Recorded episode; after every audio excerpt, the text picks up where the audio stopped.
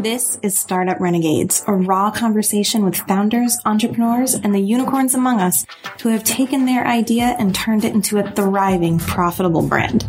I'm your host, Shauna Armitage, and my work as a fractional marketing director has led me to connect with dozens and dozens of founders in all stages of their startup journeys. Whether they're bootstrapping or fundraising or have capital on hand, there's one big question founders always ask. How do I grow this thing? On Startup Renegades, we'll explore how they did it, and you'll walk away with actionable steps you can take on your own journey to scalable growth.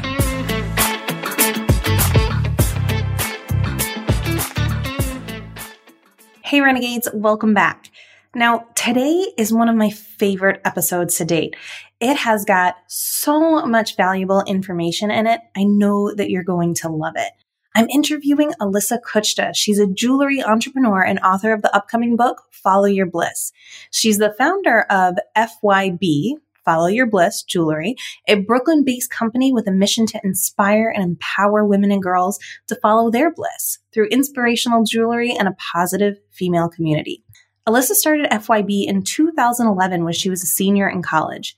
Under her leadership, FYB has grown to encompass a network of nationwide retail partners, hundreds of brand ambassadors, and a thriving mentorship program. Her work has been featured in international publications including Elle, Glamour, Nylon, Huffington Post, and more. There's so much to love about this episode, but I love how real Alyssa gets in talking about her journey. She shares that important people in her life did not think this was a good idea, that doing something so creative wasn't a great path in entrepreneurship. And Alyssa just threw that all aside, knew that this is what she needed to do in life, and she pursued it not just vigorously, but strategically. And you're going to hear a lot of the really smart decisions that she made along the way. And I think that's going to help you create your own plan for growth in your product or e-commerce business. Now, her book, Follow Your Bliss is about to come out. It features a curation of timeless wisdom and intimate stories of, of grit, adversity, and triumph from 60 trailblazing women spanning U.S. Olympians, CEOs, Grammy award winning musicians, actresses, musicians, artists, and more. It's available for pre order on Amazon now. There's going to be a link in the show notes. So make sure you check that out. And now I've done enough intro. So let's get to the actual episode and listen in to Alyssa Kuchta and FYB Jewelry right now. Hey, Alyssa, welcome to the show. Hi, thank you so much for having me. I'm so excited. I'm so excited to have you. I don't think that we have had a lot of e-commerce businesses like yours on the show to date. So let's dive right in. You started this business while you were in college. Why? Were you having a hard time finding jewelry that you liked? What was kind of the premise for starting this business? For sure. So, I was a student at the University of Delaware and I was majoring in psychology with a minor in Chinese kind of headed on the grad school path. I really didn't know what I wanted to do after graduation. And I experienced what I refer to as a mid college crisis of you know, realizing I'm graduating in a year and I don't know what I want to do. And I felt tremendous pressure from my parents. And I really just kind of took a step back and started to do some soul searching. And, you know, I got involved in organizations on campus. I used to work at a boutique where, you know, we sold jewelry and accessories, and that was always a huge source of inspiration for me outside of my courses. I was in a sorority, Sigma Kappa at Delaware, which largely inspired you know, my passion and the mission in my company to give back and inspire and empower women and girls. Um, and I also did a lot of volunteer work. So I think I, I took that step back and I realized, you know, why am I feeling unfulfilled? What are my passions? What fulfills me? And kind of had this light bulb moment of if I created a company that, you know, allowed me to create and be creative and design and also create a community around it and give back like that would my, be my ultimate passion. And it ended up being jewelry as the path that i chose to follow. So when i started the company i had never taken a design course. I wasn't a business major. I really had no idea what i was doing but was really passionate about the concept and just went for it. I created my first collection literally on my bedroom floor in college. Yeah. And I had the support of my sorority sisters and friends on campus to start promoting the line. This is pre Instagram. This is 2011. So Instagram okay. was becoming a thing. And I took photos of my pieces and shared them on Facebook. um, and started to bring awareness that I was creating collections and designing and hosted my first trunk show when I was at school.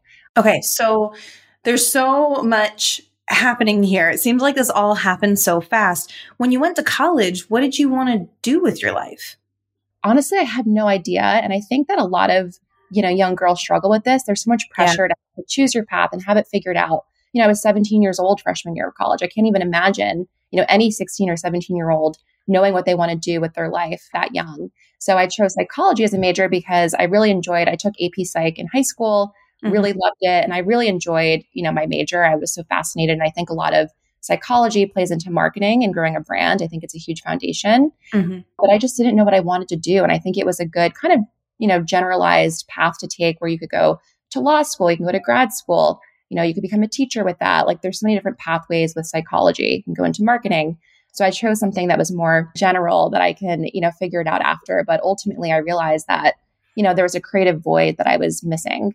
I love that. And I always loved accessories. My mom comes from the medical field. So I think she wanted me to choose a path that was, you know, quote unquote, more stable. But, you know, I think deep in my heart, I always knew I was meant for something more creative.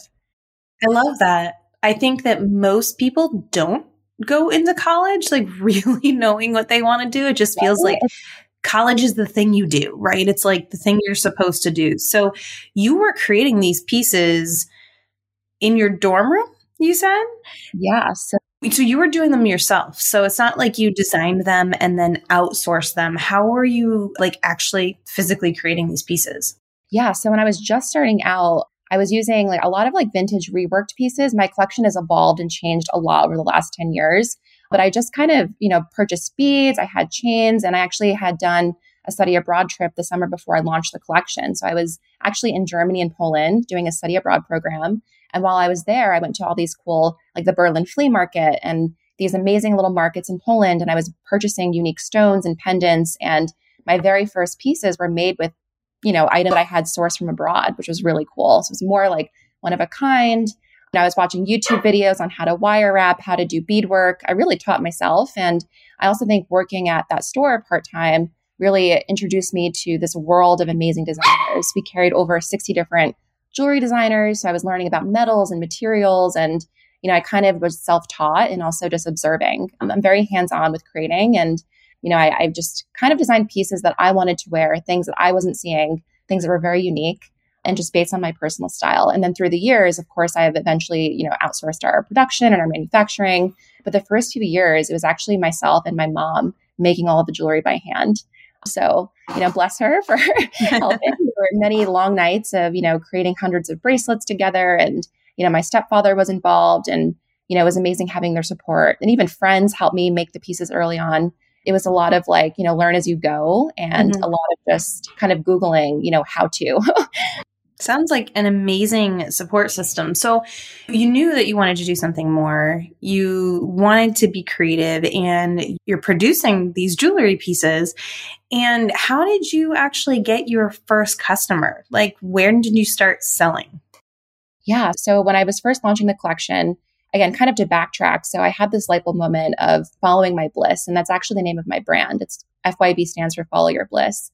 And I think it's so important for all of us to take a step back when we're having those moments of, you know, what am I doing with my life? What are my passions? I think a lot of college girls experience this, especially now in today's world, where we're almost overexposed through social media of all these different pathways. And there's so much pressure to, like, you know, pick a path that you really care about. And I think a lot of it comes down to introspection. And I think, you know, for myself, taking that time to really step back, why am I feeling this way?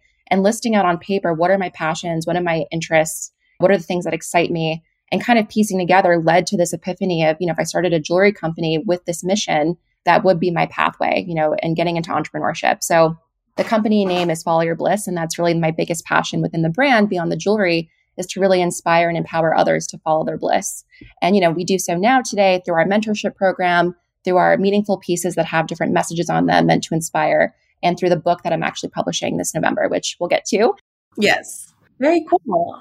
But yeah, so my first customer, so I photographed the pieces, posted on Facebook. That was, this was all during the summer, and I really was just kind of for fun. I, you know, posted a few quote unquote selfies, like wearing a necklace, and I, I think I posted a teaser caption like, you know, something exciting is coming soon.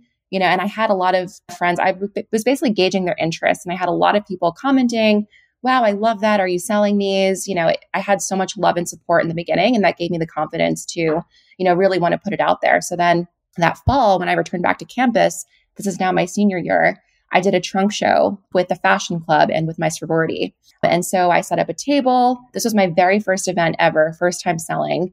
And that night I sold out of everything, which was like beyond incredible.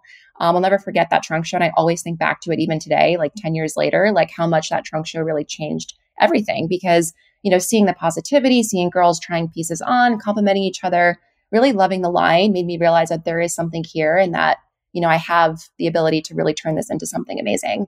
So again, I think starting a company in college was a really unique time because, you know, I was on campus, I was surrounded by my sorority sisters and friends and the student body that really helped me, you know, build awareness for the brand quite quickly.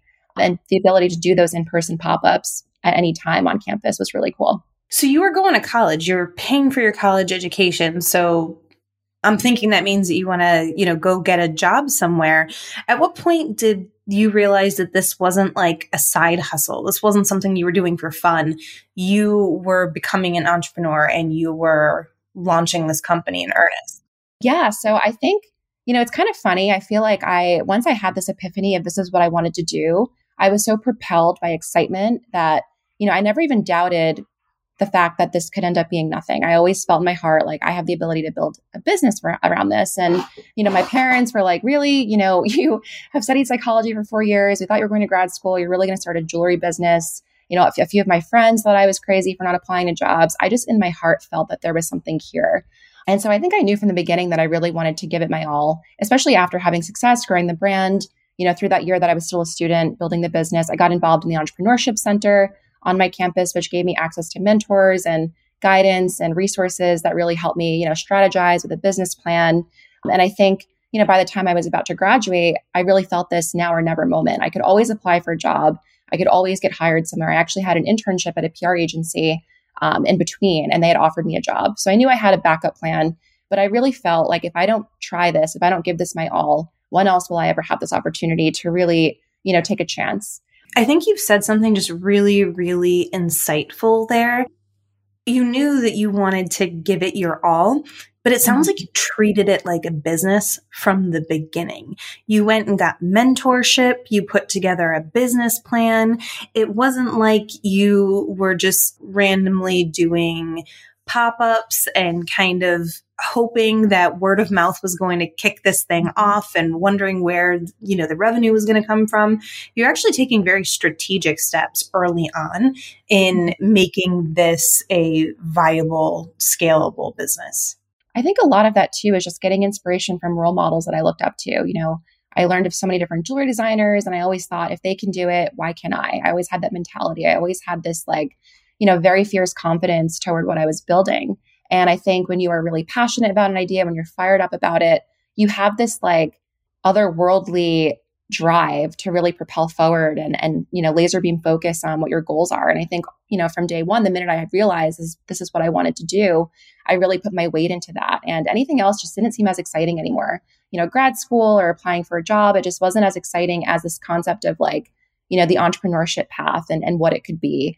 And, you know, I made a lot of vision boards and goal mapping early on that really kept me focused on, you know, the excitement of what it was I was working toward. And I think that's really important. If you have an idea that, you know, keeps you up at night that you can't stop thinking about, it's worth pursuing. And so when I was graduating, I, you know, talked to my parents about it. My mom, you know, was very worried and had her doubts, but she also knew I, you know, talked with her and I said, I can always apply for a job. I have a job opportunity lined up if this was to fail. But if I don't give this my all right now, I will regret it forever. And so when I graduated, I moved back home, saved every penny, every dollar that I made, I reinvested back into the business. And my first big foray into really growing the company was doing the Bryant Park Holiday Shop.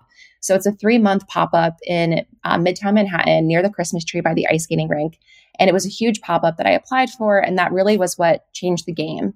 Because from doing that market, this was now December, it was October through December of 2012 you know, having my first pop up shop really was like a cute little store, which really mm-hmm. taught me everything. You know, I was running that store seven days a week. I was commuting from New Jersey on the bus back and forth, coming home at night, creating jewelry, you know, creating collections, running my website, really doing it all. And I look back and I'm like, I don't know how, you know, at 21 years old, I survived the hustle of that because it was exhausting. But again, I was so driven by excitement and just my love for the brand and what I was creating. And I think, you know, that experience at Bryant Park really is what helped me grow my email list, meet tons of customers. You have tourists that come in.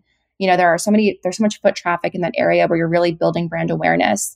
And I made enough that season to reinvest back into the business. So I want to ask you something from a logistics perspective because it sounds like this was an amazing opportunity that was really just kind of a kickstart for your brand. Was this like a serendipitous thing that you came across and you're like, I'm going to try this and I'm going to go all in? Or were you kind of like researching what's the best way to really get a foothold in the business and you kind of did this as a strategic move? For sure. So I think anyone that has a product based business, especially if it's accessories or something tangible where customers want to try it on, I think it's really important in the beginning to just get out there in person with customers. You know, obviously having a beautiful e-commerce website, and this is also 10 years ago, so things have changed a lot with the climate and, you know, shopping behaviors and using digital and video and, and Instagram to really build awareness for your brand. But I also think it's very important to get in person because there's something special about that customer experience or if they're getting to meet you, they want to meet the founder, they want to hear your story, they want to see what inspires your designs and hear you talk about it and also try things on.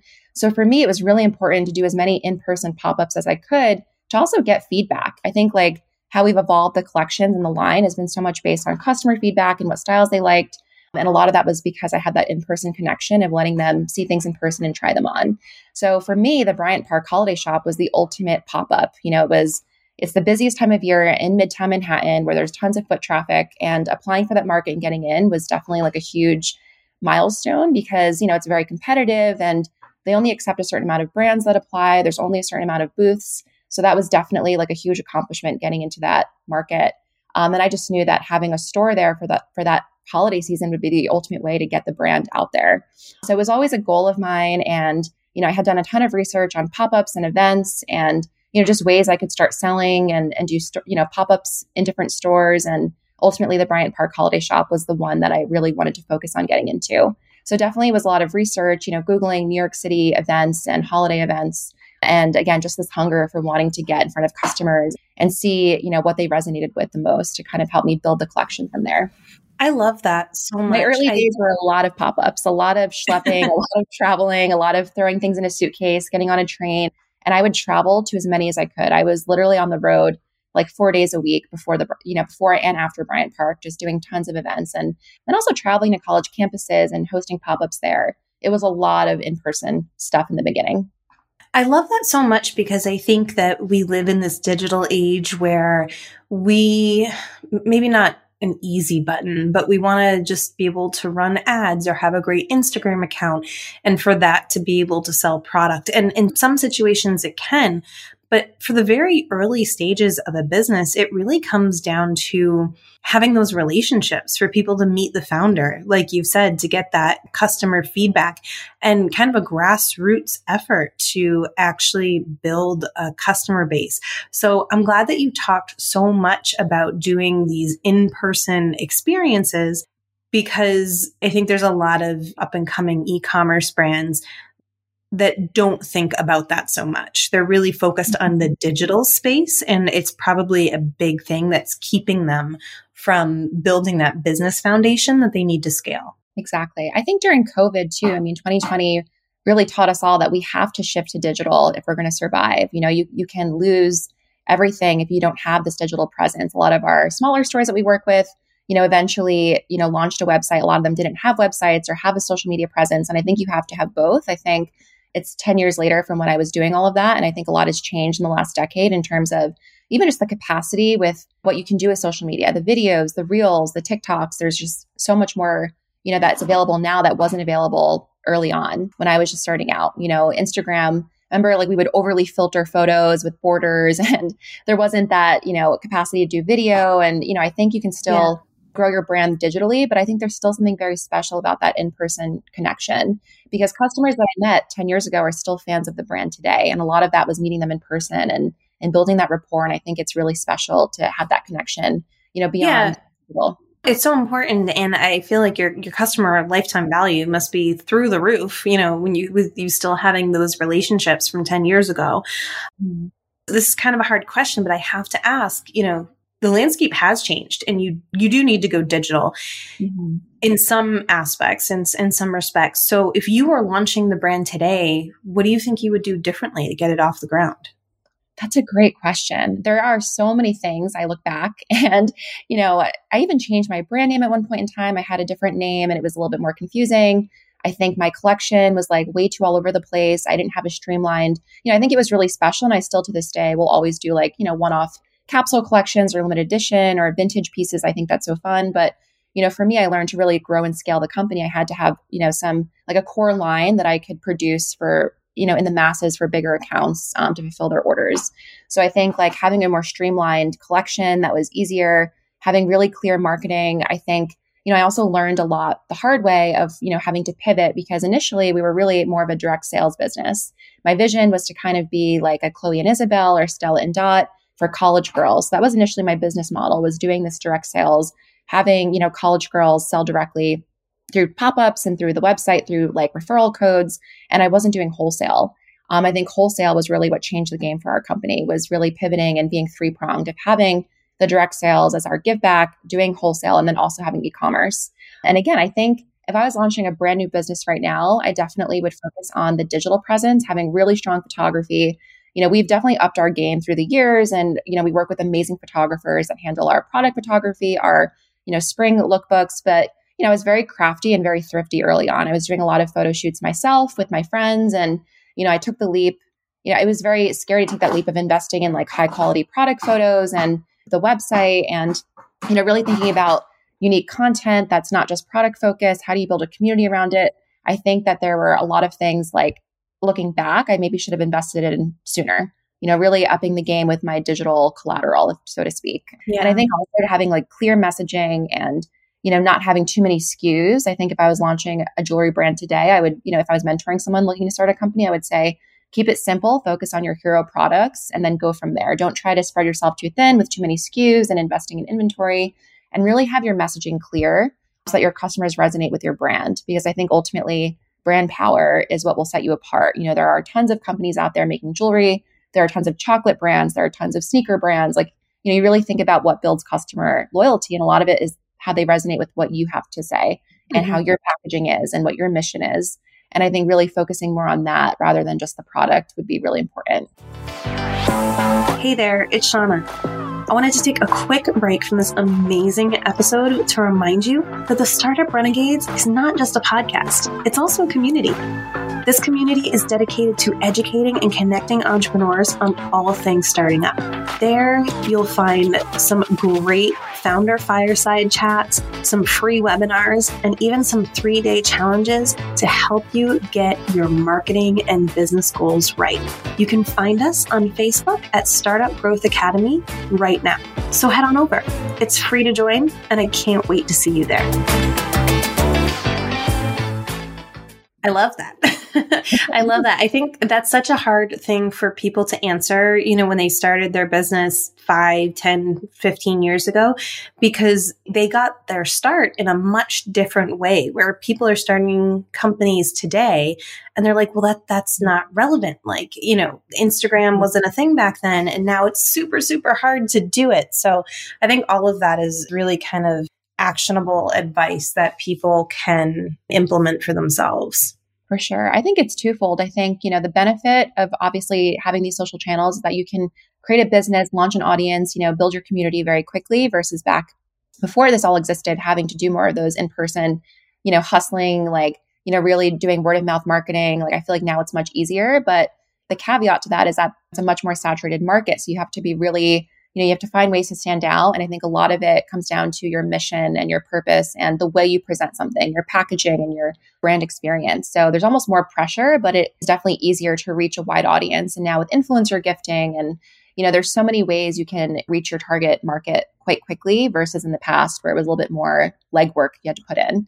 Yeah. but yeah i definitely think that things have changed and that's part of a big part of the reason why we had to pivot because the in-person you know trunk show model wasn't really working anymore. I feel like girls have shifted to shopping online and mm-hmm. and also with covid i mean 2020 is really what put a wrench in everything because our whole model of having these in-person events on college campuses was all shut down so we had to shift that into being more of a digital experience where it was more of a remote internship focused on you know marketing and driving sales to the website versus these in-person pop-ups so you know i think to survive i think you need to be crafty and, and always thinking two steps ahead and and having multi channels for your business. Because if one of these was to shut down, how would you keep going?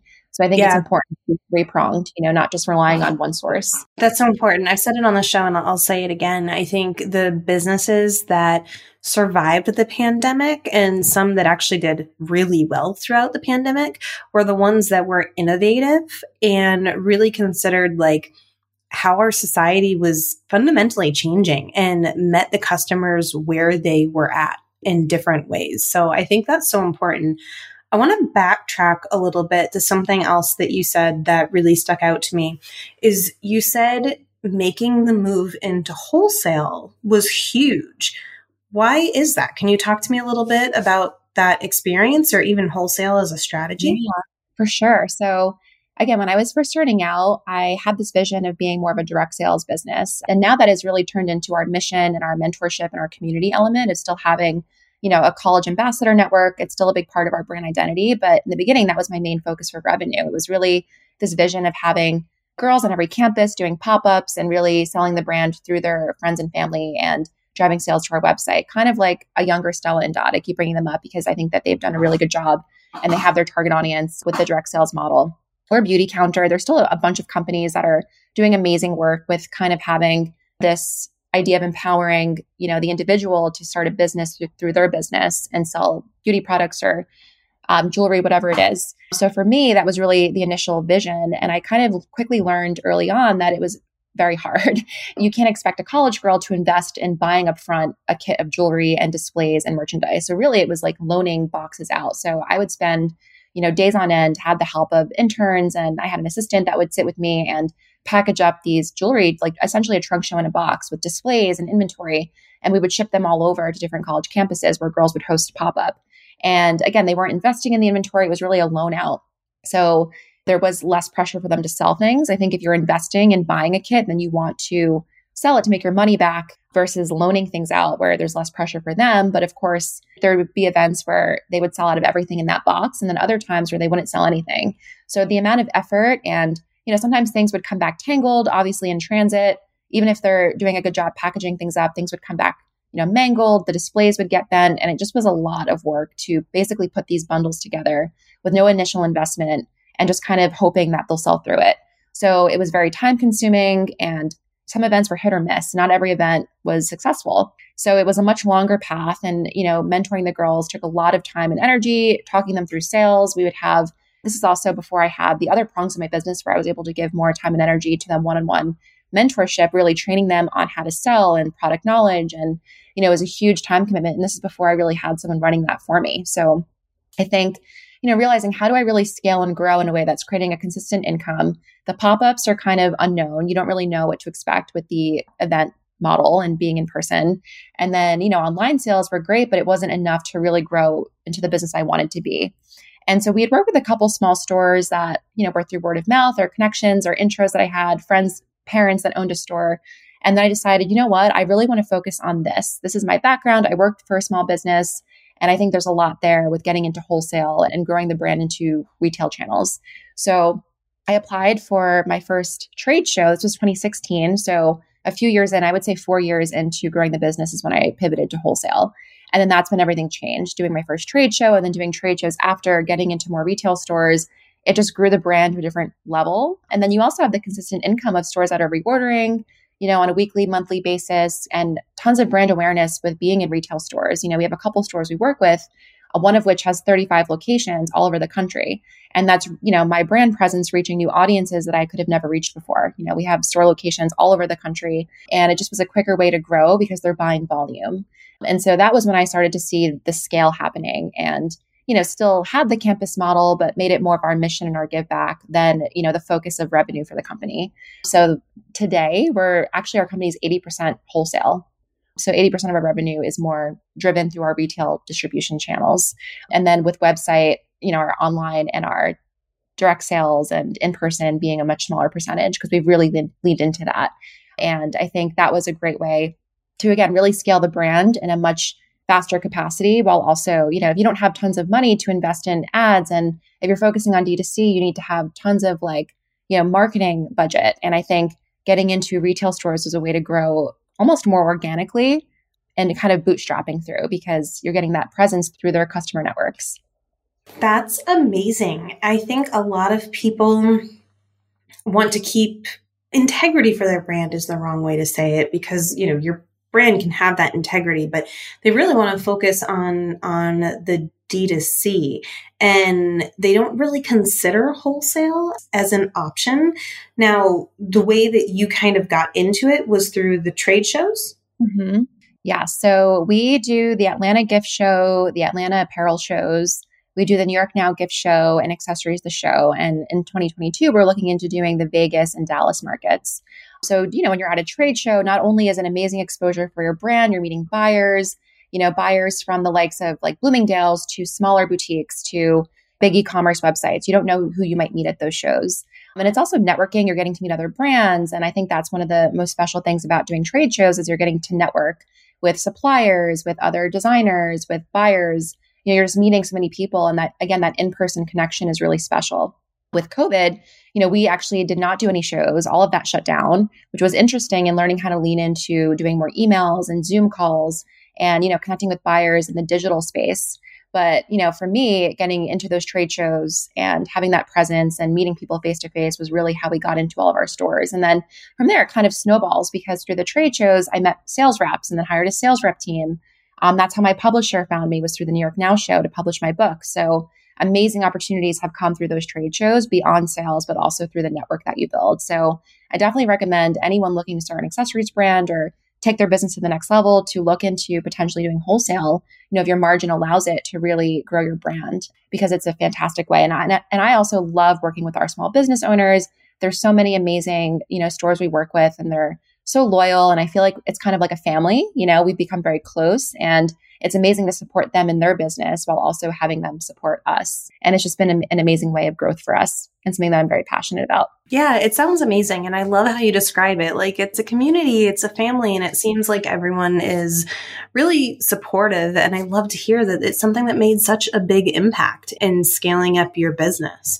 And you met your publisher at one of these shows. So tell me mm-hmm. about the book that you're writing.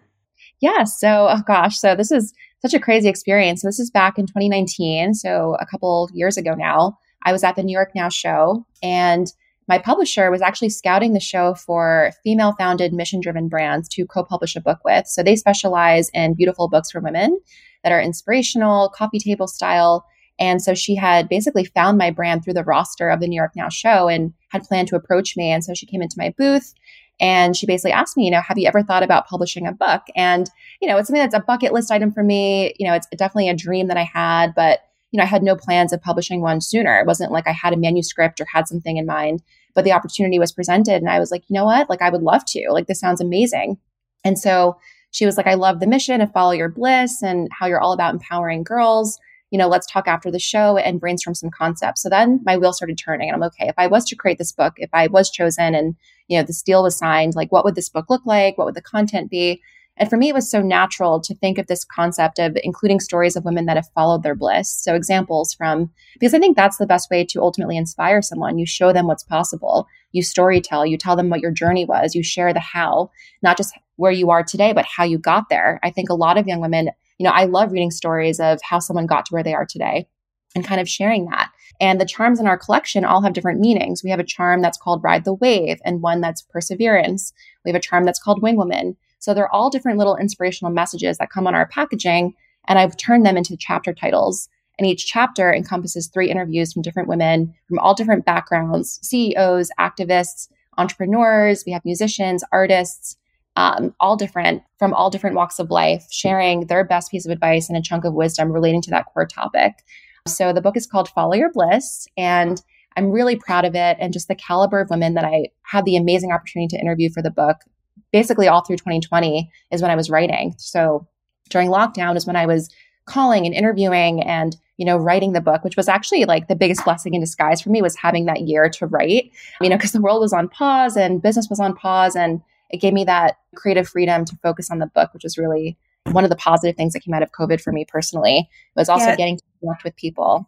But the book you know encompasses such amazing powerful advice and all different stories. And you know some of the women that i interviewed include veronica webb Gabriela Hearst, stacy london um, Cyndi Ramirez from Chill House, just incredible women that I've always looked up to that are sharing their piece of advice in the book. So I'm really excited. Um, and it comes out November 30th, and it's actually available for pre order on Amazon now.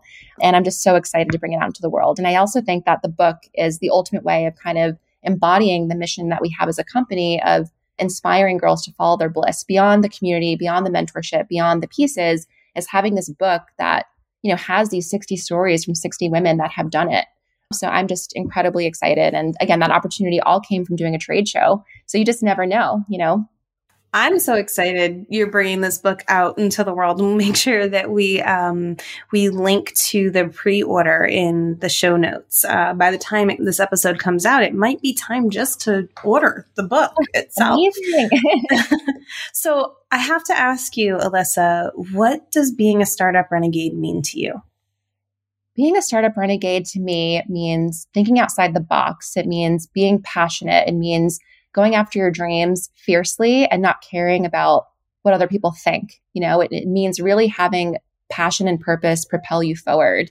It means not taking the road often traveled, but taking that path less traveled and, you know, letting your excitement fuel you more than your fears. It means really, you know, daring to be different and pursuing things with your whole heart. I love it. Thank you so much for being here. And can you tell everybody where they can find you online? Yeah, so our Instagram is at FYB Jewelry and our website is fybjewelry.com. And my personal Instagram is at Alyssa Kuchta. Awesome. Thank you so much for being here. Thank you so much for having me. This was amazing. And thank you for the work you're doing. I love your podcast and I'm so honored to be a part of it. Thank you.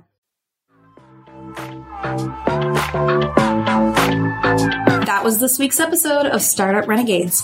Thank you so much for joining me and soaking up all that brilliant entrepreneurial knowledge from today's guest. If you want to suggest a founder for a future episode or just want to connect, you can find me on Instagram at shauna.armitage. That's S H A U N A dot A R M I T A G E. And just a little reminder if you liked what you heard today, be sure to subscribe and leave a review wherever you listen. It makes a huge difference and it's so important for helping the show thrive.